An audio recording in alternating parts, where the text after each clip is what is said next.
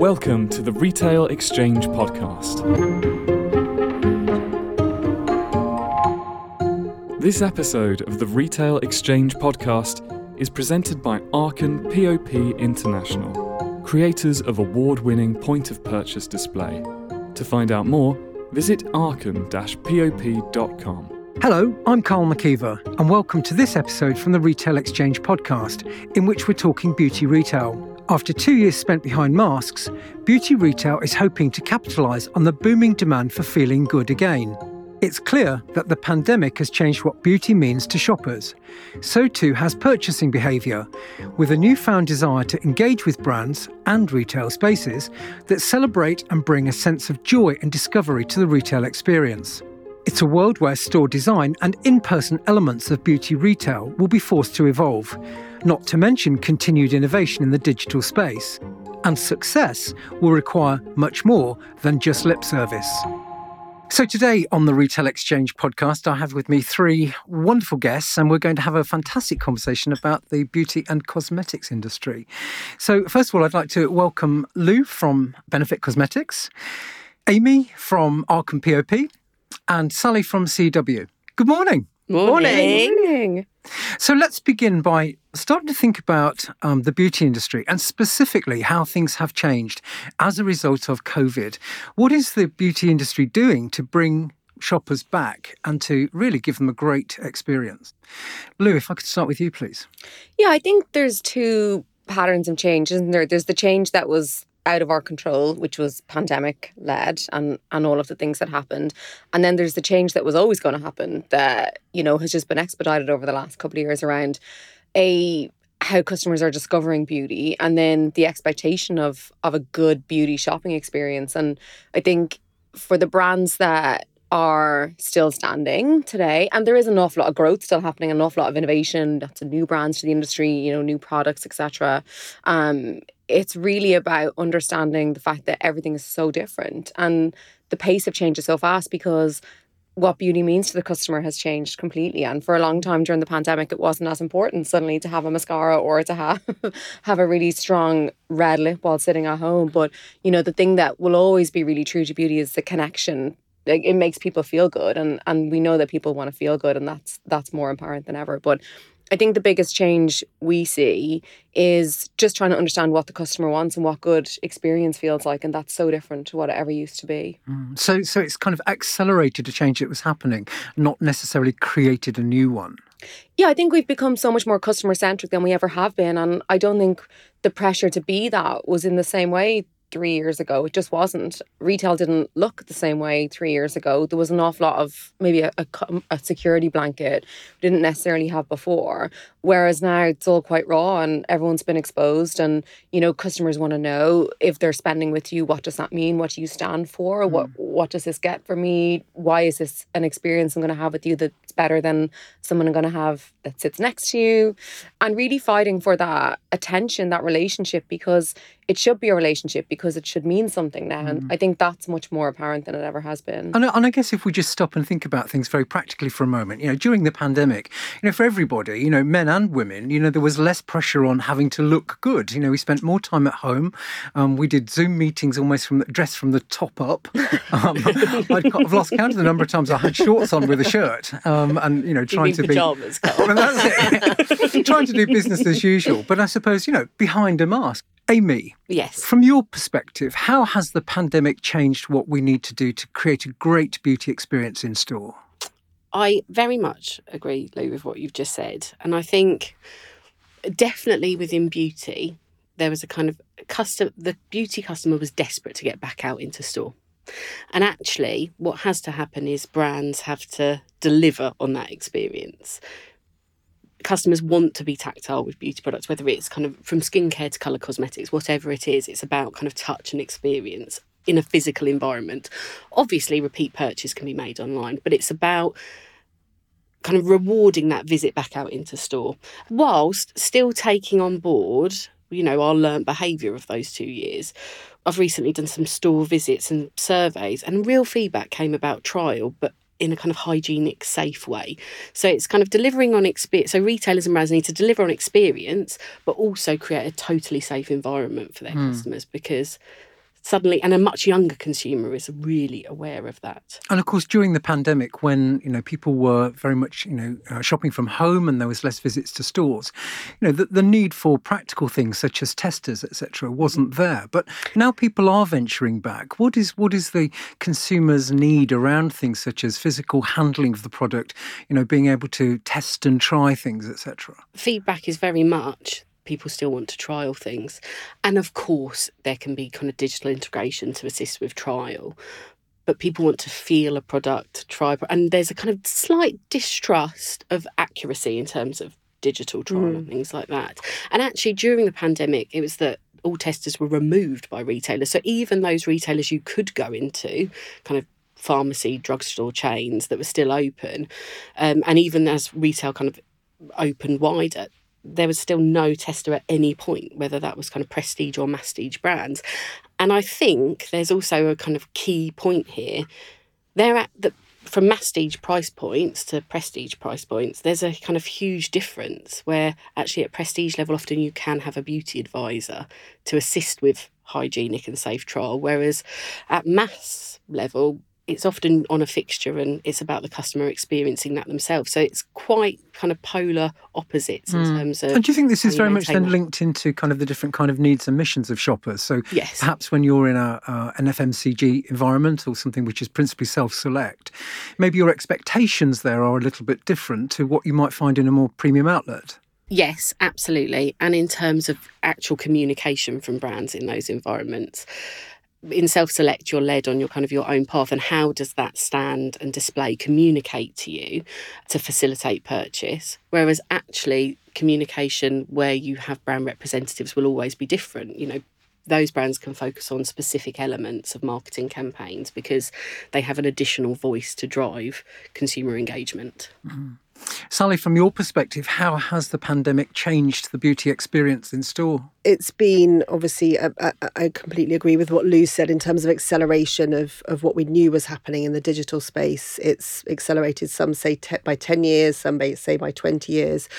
But I absolutely don't think that physical retail is over. I think, you know, it probably used to, brick and mortar stores used to account for 80, 80 85% of beauty sales it will be lower than that but it will still be in the 70s so that physical experience is super important. Just going back to one of Aimee's points there i mean i'm thinking about FMCG retailers like a Sainsbury's, who were obviously open during the pandemic, they're investing a lot where they've maybe are putting express checkouts where the consumer can can check out themselves. They're redeploying those staffs and retraining them in things like beauty so that they can be there on hand in store and really concentrating to help people select when they're in front of those um, testing panels and make sure that they're buying the right products for them. So that's all to, for the good for the consumer, I think. So do you think there's evidence then that the the supermarkets or the grocers, for example, are trying to um, take some of the tactics from the department store's playbook in how they actually interact with consumers. Absolutely. I think some of them are very much uh, focused in that space. Not all of them just yet, but yeah, some of them certainly are really looking at their beauty areas, making them look different from the rest of, of the store experience to make them, you know, look like a beauty department with nice gondola ends and promotions, which feel premium and kind of pique the interest of the consumers as they're shopping in store. So I think that's all all good. Obviously, as an industry, we've been very, very hard hard hit in the pandemic, but I think it's been beneficial for really re-educating not re-educating that's the wrong it's a very patronizing thing to say but i think some retailers have become complacent and mm. uh, you know assuming that they were going to keep having floods of consumers coming in store spending huge amounts of money every month on beauty products and actually the consumer doesn't have the ability to do that now doesn't want to buy so many things has realized that they don't want to be over consuming and actually all of the retailers if they want to get attention have got to be on the top of their game which is good for us as consumers mm. in the end you know when you are out shopping yeah. you're you know you're going you're gravitating towards the brands that are doing something slightly different and giving you an experience when you're there and let's just explore that for a moment there. You mentioned the word complacency. I would say that perhaps the, the beauty hall, as we know it in traditional department stores, seemed to be something which was a permanent fixture and never really changed mm. very much over time. What's happening now then that the beauty industry needs to kind of almost take on board to really think about how you ignite that passion back into consumers and you get, you know, a shopping experience which is full of joy rather mm. than full of boredom? You talk about the experience in stores and the i think complacency is such a good word because that happened pretty much across the mm. board.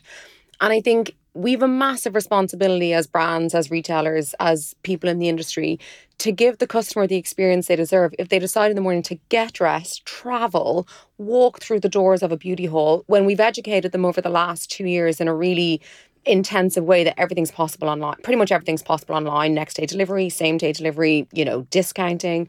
So to have a customer walk into a store tells you as the brand that that customer is really engaged already. So you have to give a really good experience otherwise you don't deserve to have them on your mat. So we've been doing a lot of work trying to figure out what does that look like and is it about the shiny new thing or is it just really good service? Mm. So we asked a lot of our customers during the first lockdown how are you feeling about coming back to store when stores were about to reopen for the first time? We were all very nervous about would customers actually walk back through the doors. And 7,000 of them told us the most important thing to them was the physical connection to the team, to the person, to the conversation. So yes, digital is incredibly important, and from a, a mix of business, it's mm. even higher for us online. It's it's a huge business, and we have to protect it. But it's built on convenience and and you know community to a degree. From a And of course, the other side of convenience is people want advice. Absolutely. And they want trusted advice. So whether it's on a Mastige gondola that has really mm. Mm. brilliant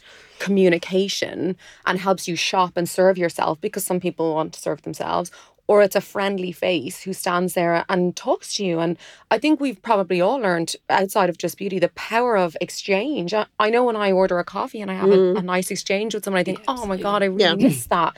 That heartwarming joy because, you know, I think for a long time, beauty was a, an awful lot about what you needed to cover, what you needed to fix. Whereas the art of now just having a really good, feel good mm. experience, positive reinforcement is key. So there's a real balance between what's new and what's flashy, you know, digital tools on counter, etc., or what's just really good retail. And a, mm. a customer walks away Yeah. feeling like, oh, I just had a real good experience with that brand. I feel better today.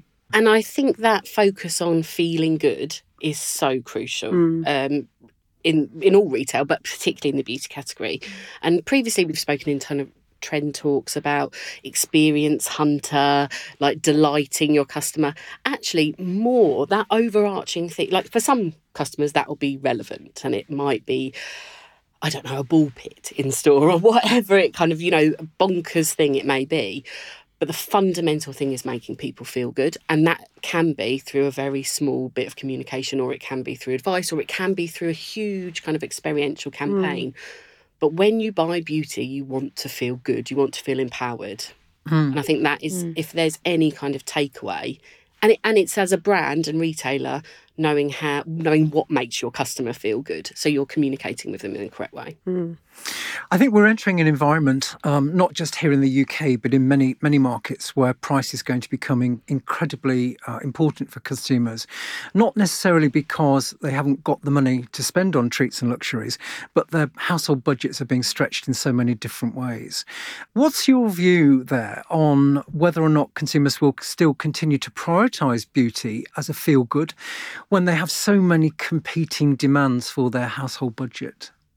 I think you only have to look at the growth, especially during the pandemic, of hair care, skincare, anything that was wellness focused tells you that there's still a massive customer mm, base Yeah. where people want to feel rewarded. And more so than ever, it is like the old lipstick index adage, isn't it? Like people really cling to the, the small things, small luxuries, mm. which beauty can be. And for the most part, beauty is a small luxury. But I think if you still continue as a brand to offer an experience where a customer feels really good, whether it's a ten pound purchase, a fifty pound purchase, whatever that is, there'll there'll be a customer base. And yeah, things are scary for people out there. Is is a makeup purchase as important as the other demands? Possibly not. But people will always want that escapism as well, I think. So it's why it's really important to give a good experience if people are choosing to to part their cash with you.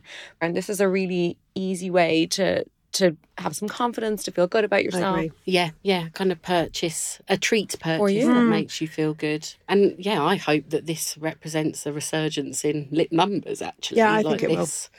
Masks are kind of being removed. People, whether you, you may not be going out in the same way that you used to be, it may not be spending lots of money, but that kind of feeling good and about your Mm. own identity as a kind of expression of that just to kind of wherever you may small trips you may be making. Yeah. because I think as a brand as well, it's not just the price of the product. It's it's an exchange. If a customer is going to spend with you, you owe them a good time. You owe them added value in the form of a tutorial, added value in the form of a of a nice package, added value in the form of a good exchange of conversation. Like you you we now owe the customer. We've mm. always owed the customer that, but it's really important now. So do you think then perhaps this is an area where we can kind of re-emphasize and mm. where the industry can, you know, really kind of um, you know make some gains here? You mentioned that added value. Perhaps in the past, you know, there has been that complacency that you mm. mentioned earlier, Sallie, where perhaps we'd always assume the customer would rock up and we'd go through the standard patter and give them what we think they want. But now it's a, a a really opportunity to kind of almost, you know, bring the show on and, Yeah. and give the customer something much more. Yeah, definitely. I think, you know, the beauty industry pre pandemic 10 years ago was one of the trailblazers really in, you know, social media, in that experiential thing. You know, perhaps it drifted away pre-pandemic and now it's it is as you say it's time to bring that theatre back and i think to the point about budgets being stretched people were buying spending huge amounts of money on very expensive trainers and handbags and holidays and things. And to be honest with you for most people that's now gone. But i honestly to, to, to your point lou I, I think you know the beauty industry is, is set fair you know because people will just continue to treat themselves to a lipstick a fragrance a great body oil or whatever it might be And Aimee, you mentioned in the last couple of moments, just you know, it, it seems almost bizarre to stop and focus on it. But you said now that we're not wearing masks as much, you know. Let's just pause on that for a moment. what impact do you think that's going to have, in a very practical sense, on the beauty industry? Well, I know kind of personally that when if when you're going everywhere and wearing a mask, then I wouldn't have bothered as much. So on a kind of personal level, I've now either dug out products or started to purchase new products and get excited about kind of categories that such as lip that uh, before were kind of rendered irrelevant because I didn't want makeup lipstick all over my face. Um, so I think just in terms of starting to kind of consider your whole face from a color cosmetics perspective and just that kind of it feels like a kind of it's a buoyant sense of freedom. obviously there are So there some was a- situations where you would still be wearing masks um, but yeah it kind of feels like a level of freedom definitely So- more playful i think. You know we all became very obsessed with skincare. We all still are. We're all more educated now on skincare because Months of central heating at home and so all we of all- that drying out. yeah everybody became very educated on ingredients and what they were putting on their face what they needed to use in the morning and all the rest of it. And then i think you know that will stay with us. Hair care we all became experts at how to hide our roots and how to you know the importance of using hair masks. That of course will stay. Um, but i think people are out and about a bit more now so color cosmetics is back and people So do you i think, in some being playful. senses, the pause that we've had, uh, of course, enforced a pause, the fact that we can now go out again and socialise and Mm. people are sort of celebrating about you know, their personal appearance and looking good, that, that's a moment for the beauty industry Mm. to really say, look, we, we can fill up now and we can you know step Mm. into that space. Yeah, it feels like a bit of a values reset where, you know, you celebrate what would have been a really mundane thing before, but you celebrate being able to meet somebody for coffee or, you know, it becomes an occasion because you feel free, you Mm. feel safe, you feel a bit more confident, you feel like you've got a small element of control back in your life and beauty plays a really big part in that. It's Mm. about taking back your your control, your ability to to go out with a bold lip or or you know a really strong eye or or whatever that means to you. Like it's yeah, it's definitely back.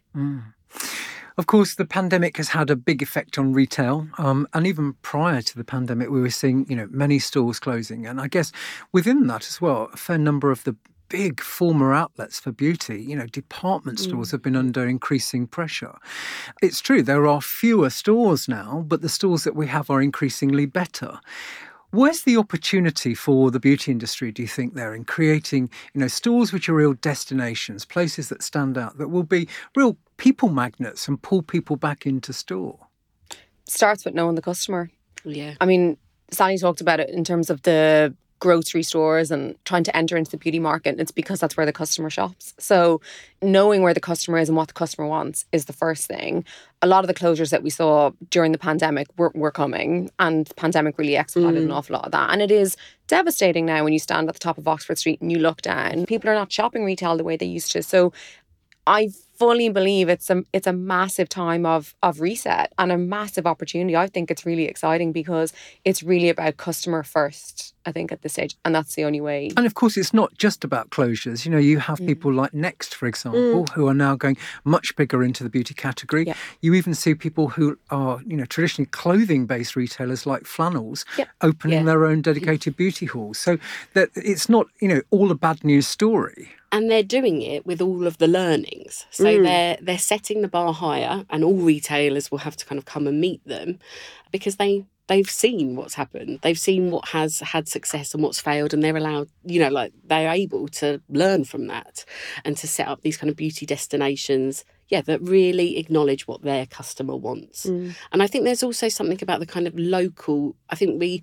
it's easy to think about kind of big footprint stores. Actually, there are kind of beauty retailers who operate at a very small high street local store, but may have other stores in kind of bigger areas, such as Oxford Street or wherever it may be. And I think there's a real lesson in not just knowing your customer generally, your beauty customer generally, but actually on a local level. Hmm. So, what does hmm. that con- beauty consumer on the small town high street want? Because the chances are not everything will be hmm. accessible to them because it's a smaller footprint store. So they may have to, there may be a kind of more joined online shopping experience. But how are you honouring what they want alongside honouring kind of the Oxford Street flagship store? And and Lou, um, Benefit is a brand which I think founded in San Francisco, and you've recently come back from a trip there yourself. One of the things I've always noticed about Benefit Cosmetics when I've been traveling in the US is how they actually do look for neighborhood locations, places to you know to put a new store. Do you think that's a trend which we're going to see more of in the UK and in other locations? Yeah, I mean, we've seen it already. Like we've seen the out of town in inverted commas stores perform so much better because it goes back to customer first and how are people now living their lives? They're living their lives for the most part at home yeah. or, Yeah. or close or local. So Mhm. make it really easy. So yeah, like local high streets, smaller stores, you know, a more boutique experience, smaller versions of the bigger stores that we all know and love that are are regionally based. We see it in terms of where the customer's choosing to shop. You only have to look at the footfall numbers, like regional to, to city centre, to see that that's where the customer is staying. So I definitely think that that's going to continue. And Sallie, from a kind of a, an insights perspective, is there anything that we can learn there in terms of why the consumer wants to shop local, and you know what that looks like in terms of the types of stores that people want to find there? Yeah, I mean, I think all of us have got very used to not having to commute and pay that Mm. huge rail fare and all the rest of it. So I think, you know, if I'm presented with a variety of, of smaller stores on my high street, it needs to feel curated. So it needs to feel easy to shop, I think, from a consumer's point of view. There's nothing worse than going into a beauty store and seeing hundreds and hundreds of products from the same brand. I think the brands need to work really hard and think about, to your point, um, Aimee, about the local consumer, you know, and what do they want in Solihull in the West Midlands compared to what they want in Tunbridge Wells. So think about that, but also think obviously promote newness within the brand. It's about curating and really mm. thinking about and not not feeling like you have to present every single item that you hold as a brand. And I've always thought that the smaller stores also have a, a, a kind of intimacy. Yes, definitely. One way you can engage at a much more personal level Yeah. with people. I think there's nothing worse than entering a big department store and you go into the kind of the monster Yeah. which is the beauty hall and you feel, you know, possibly Really a little bit anxious or maybe even a little bit intimidated. Definitely. Walking into that big vast space. Whereas in a, a small local store where there's people who are more personable, possibly you might even know them. There, there could even be neighbours of yours that Yeah. work there.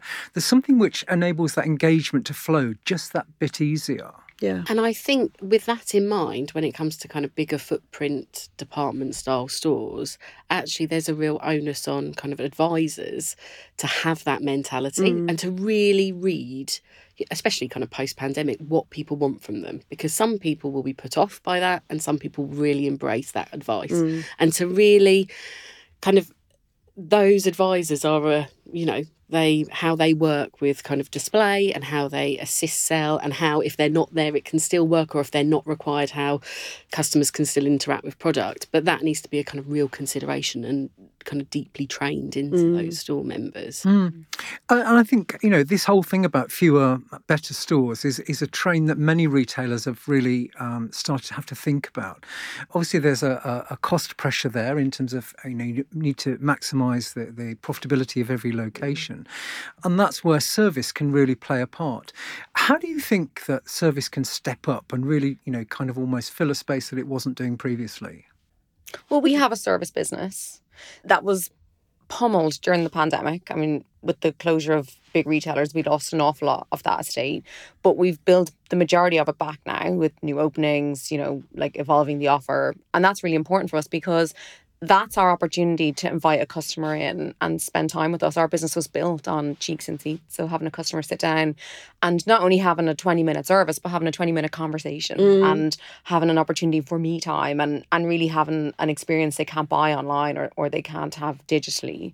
So I think the service proposition is really important. And I think multi use or multifaceted service proposition thinking about how people live their lives now and they might want to have their brows done but they might want to have another service like you know i think selfridges is really good example of like the beauty concierge that they have and all the services they have in mm. store and like even fashion resale and like fashion fixing and mending and like there's just an awful lot that you can do and it goes back to that local high street principle of you know you can kind of do everything go to the cobblers post office do some grocery mm. shopping and then maybe have a, a, treat or a service for yourself yeah. and, and what that starts to look like in terms of how customers are shopping and actually how out of town represents that as well it's a day out mm. you know you can do you can go to the cinema you can go for lunch you can go and have your beauty services you can then buy your beauty products you can shop that you know everything is there and accessible in a kind of new dynamic of the high street. Mm. Boots have launched um, in the skincare space for number seven. Mm. I don't know if you've seen it, a great technology where, yeah. and I think it's in 400 plus stores of all sorts of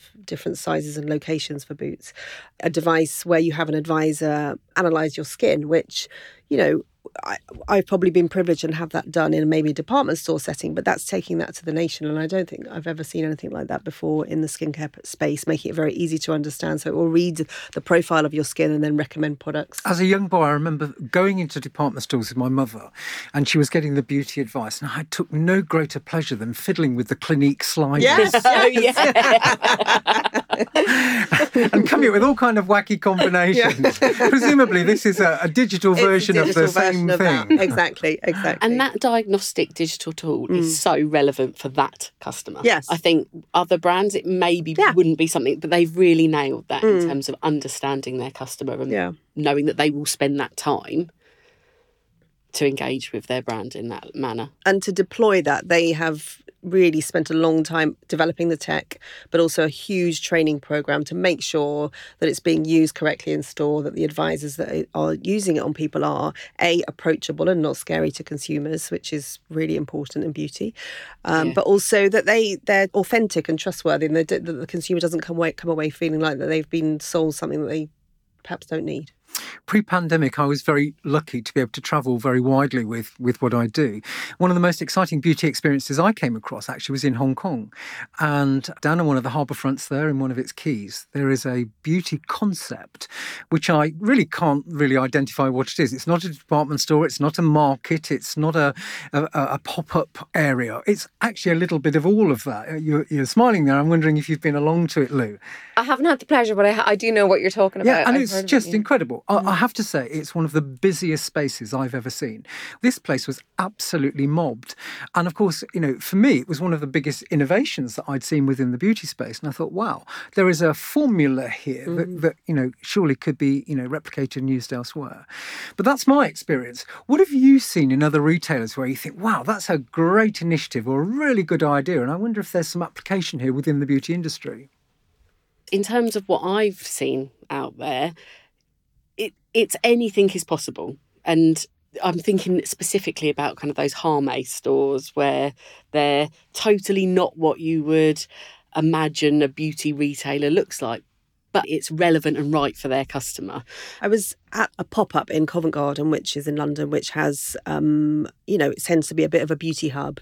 And recently there was a pop up for Inkey List, which has mm. exploded onto the scene over the last few years. It was Boots' largest growth skincare product last year.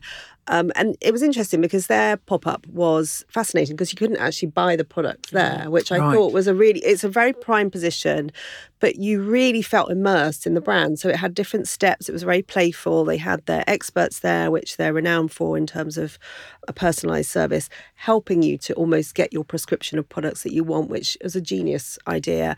And looking at the customers that were there, it was everybody from, you know, young teenagers to, to people in their 40s, 50s. And I guess for them, what an amazing piece of market research Yeah. as well, because uh, in a sense, almost, you know, getting live consumer feedback Mm. in terms of what people want and giving them some direction in terms of new product development. yeah. And they'd really considered the journey Really of good. that space. Yeah. I feel like the past kind of three months has been up like pop up land. Mm. And we've seen loads of kind of beauty Mm. brands popping up in various locations. Not all pop ups are created equal. No, I they're think not. We've, I think, but the Inkey List had Was really good. considered that space. Others haven't. Suddenly, you see pop ups where you can't really experience product, and they've put in a photo booth for the sake of a photo Mm. booth, actually, Mm. where that price point and brand identity isn't necessarily for that customer and there's almost kind of too much so i think that's a it's a again we've said this so many times but it's really about considering what your customer Mm. wants And, and Lou, having just returned from the USA, was there anything in store that really caught your eye? Um, yeah, we spent quite a bit of time in stores. I think there's some stores here though that are just better. I think while the UK market is going through so many different challenges and maybe sharper challenges than other markets because the landscape is so fragmented and there are so many retailers. You know, I think the response to some of those challenges has been an awful lot better than what we would see overseas. And I think you go to Selfridges, for example, like that's a really good example for me of to answer the earlier question because it's super immersive and you feel so much investment has been put into your experience there. You can touch, feel, smell, play in every floor, on every floor, in every department. And it's a sensory experience, which, which beauty and, and shopping should be. And I think I haven't seen that anywhere else. I, Mm. you know, I just haven't. And uh, we spend our life in the stores in here, across in Ireland. We've just, we were in France, we were over in the States. You, you just don't see that kind of sharp experience I, I mean sharp in terms of intent and investment, but really enjoyable as a customer. So I think that for me is always a really good example. And you only have to look at what surrounds that store, like retailers that just haven't made it or just don't offer the same experience and, and the results are really Mm. telling. Mm. But if we think about, you know, department stores and other beauty outlets, how do we think about reshaping the role of the store team so that they are more than just there to open a box or, you know, provide something at the till point, so that they are that kind of you know, trusted advisor, that source of expertise? We acknowledge how important our teams are to us. Our business is built on brick and mortar experience, and and it's always been staffed. Our our teams are really important from that perspective, and we knew from the customer feedback during the pandemic that that was really important to them too.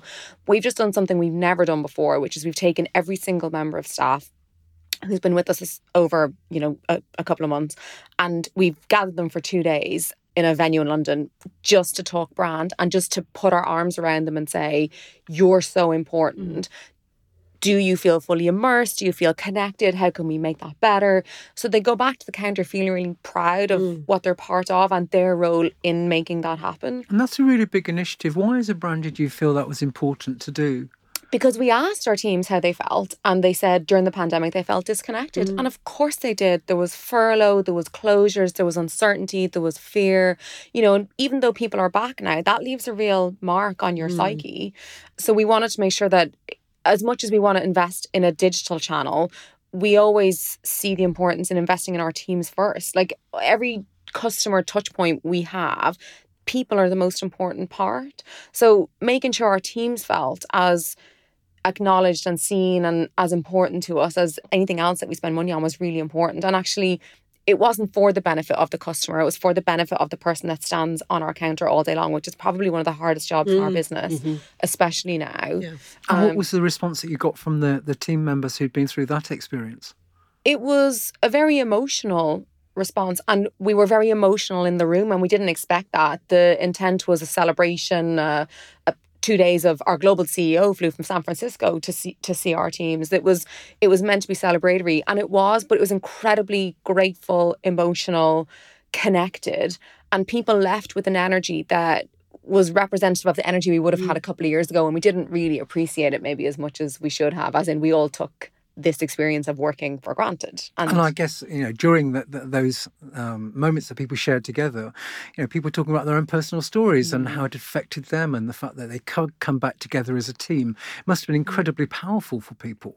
Yeah, I mean, we're a business built on people. We're a business that serves people. We're an industry that's built on people and that's mm. built on mm. serving people. The putting people and not just customers at the center of it is is more important than anything. It's it's critical.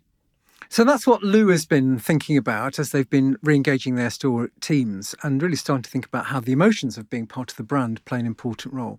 But, Aimee, what can you do through your work to help reshape the role of the store teams for beauty in the future?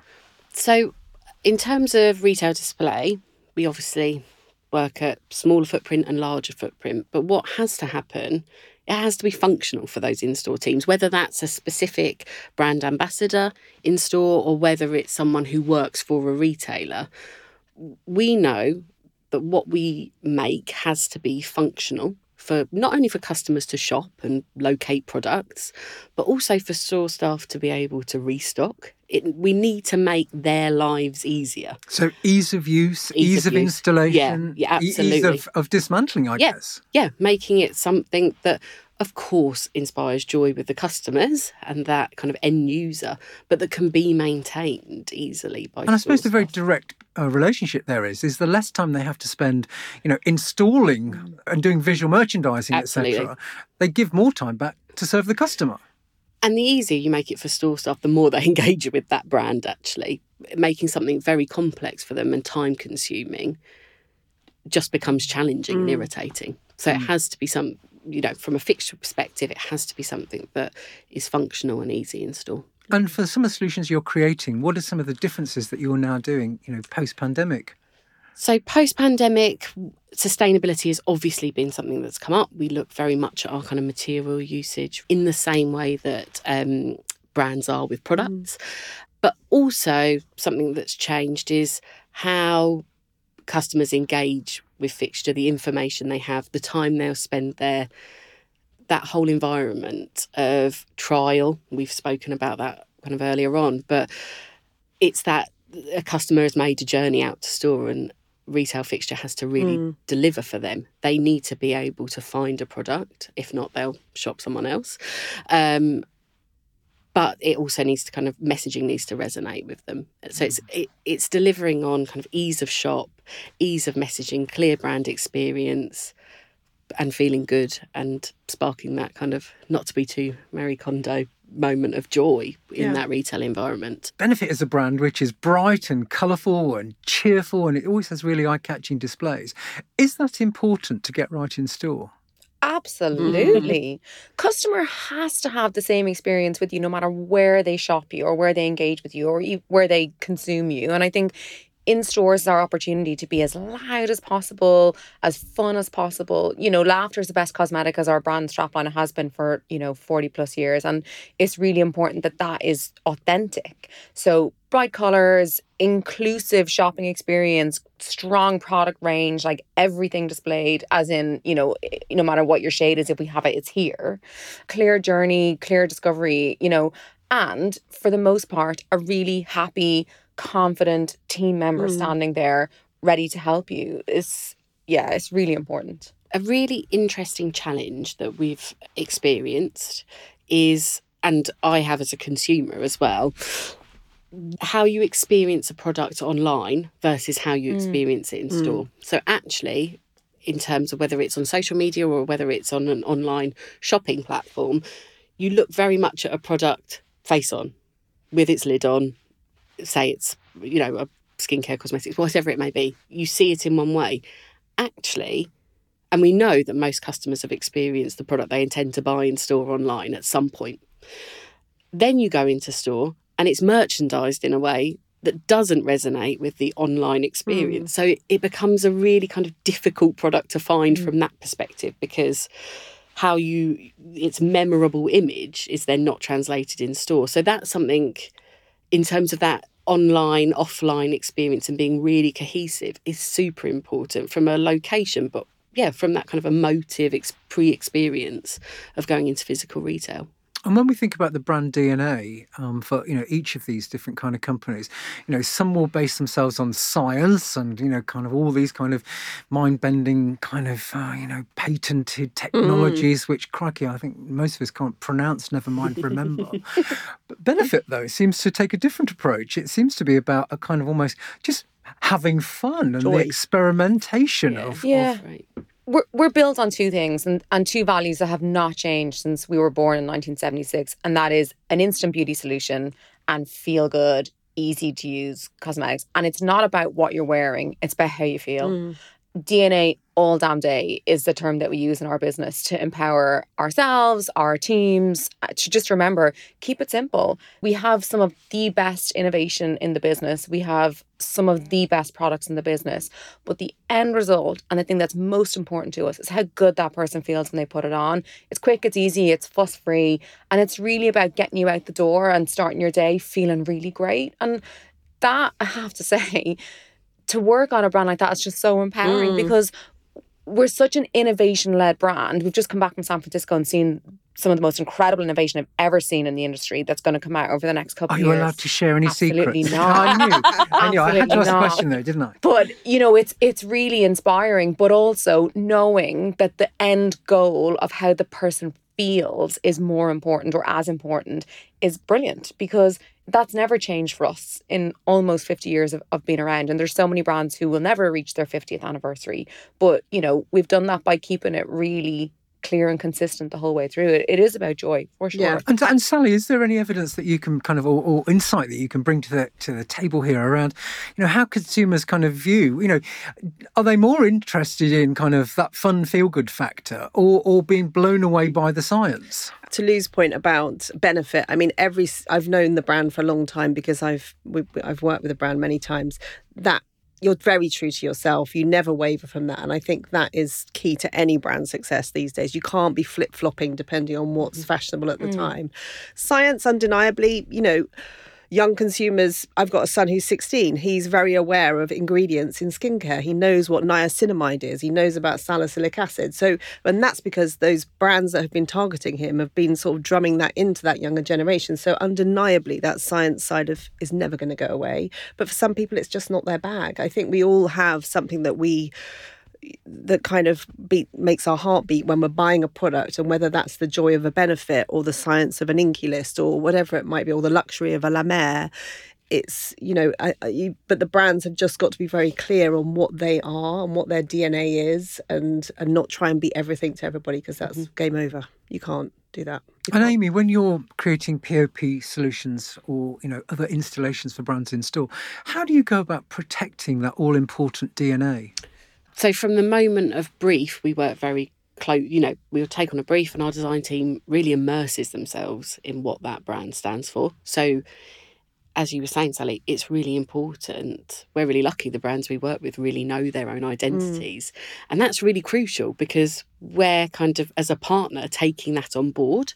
So that clarity is so important yeah. and so and you're right some people will want to talk about the kind of um, ingredient led functionality of products and it's different for different mm. brand but we do a very kind of immersive experience from design stage and through kind of our account management team. We really know the brands we work with and we really partner up with them. So this is really about the depth of the partnership. Yeah, because in physical retail environments, whatever they may be, whether it's a grocer or whether it's a department store, a brand needs to stand out and be true to themselves to be part of a consideration set. Mm. Actually, otherwise, it just gets lost in mixed mm. messaging. And staying with you, Aimee, for the next question, um, there's increasing pressure on store budgets, and, and you know brands are having to make hard choices about you know mm-hmm. where to invest. How do you you go about almost innovating and refreshing a store space, but doing so affordably. You know, I think you know many brands have had some big excesses over time. Know, I think you know it was once quoted that you know, someone like Dolce and Gabbana was spending you know forty grand a year shipping fresh flowers into into Harrods. You know, you know whether it's true. truth if or myth. would like to bring that budget to us, I'll take it. Um, we work with many different size brands, and affordable I tend to view it more as kind of cost effective. We work with our brand partners in terms of what their budget is.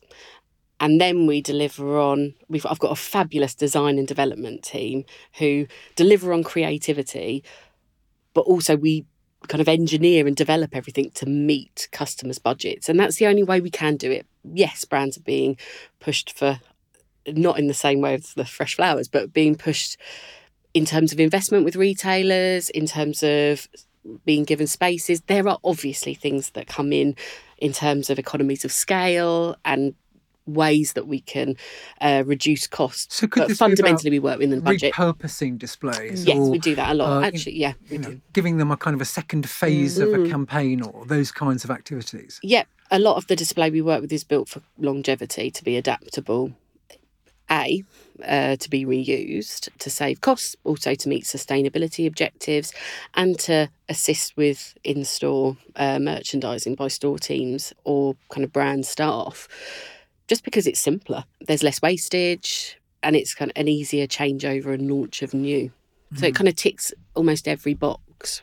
And I believe that one of your innovations that you have within arken is is that you have a, a, an amazing QR system that helps store teams to identify um, how to recycle um, each of the different components from your displays. Yes, this was um, the arken Q- recycling code was developed by our sustainability team. We realised that a barrier at the end of display life was that store staff didn't know kind of the recycling streams to put things into. And really we just wanted to make this really simple for them. So every display is has a QR code that's concealed from the consumer, so can't be mistaken for any kind of brand engagement, but be, can be scanned by in-store teams and depicts how to dismantle and what things are made hmm. of, just to kind of ensure that we're doing our due diligence and helping the brands we work with meet their sustainability objectives. So that's a very good idea Mm. and, and, and demonstration, I guess, of how tech can help the uh, store teams um, get it right by making sure that you know those items end up in the right place. Yeah, thank goodness for the QR code and the resurgence of the Yeah. QR code, really. It is a really kind of functional piece for that in store team. Lou, how are Benefit using tech to empower store teams and you know give them insights into the consumer or uh, in terms of what service needs that they can deliver? We've invested a lot in new booking systems and working with the teams on counter actually for the first time ever in that onboarding process and in that bespoke building process. So, where it's a, a tech platform, it's built to the way that they will use it in stores because there's nothing worse than integrating a new tech platform and the team not feeling confident to use it. They hate it, they won't use it. So, we've had the teams really cross functionally input into what that looks like. So that's really important because there's two priorities. One, the teams on counter know how to use it.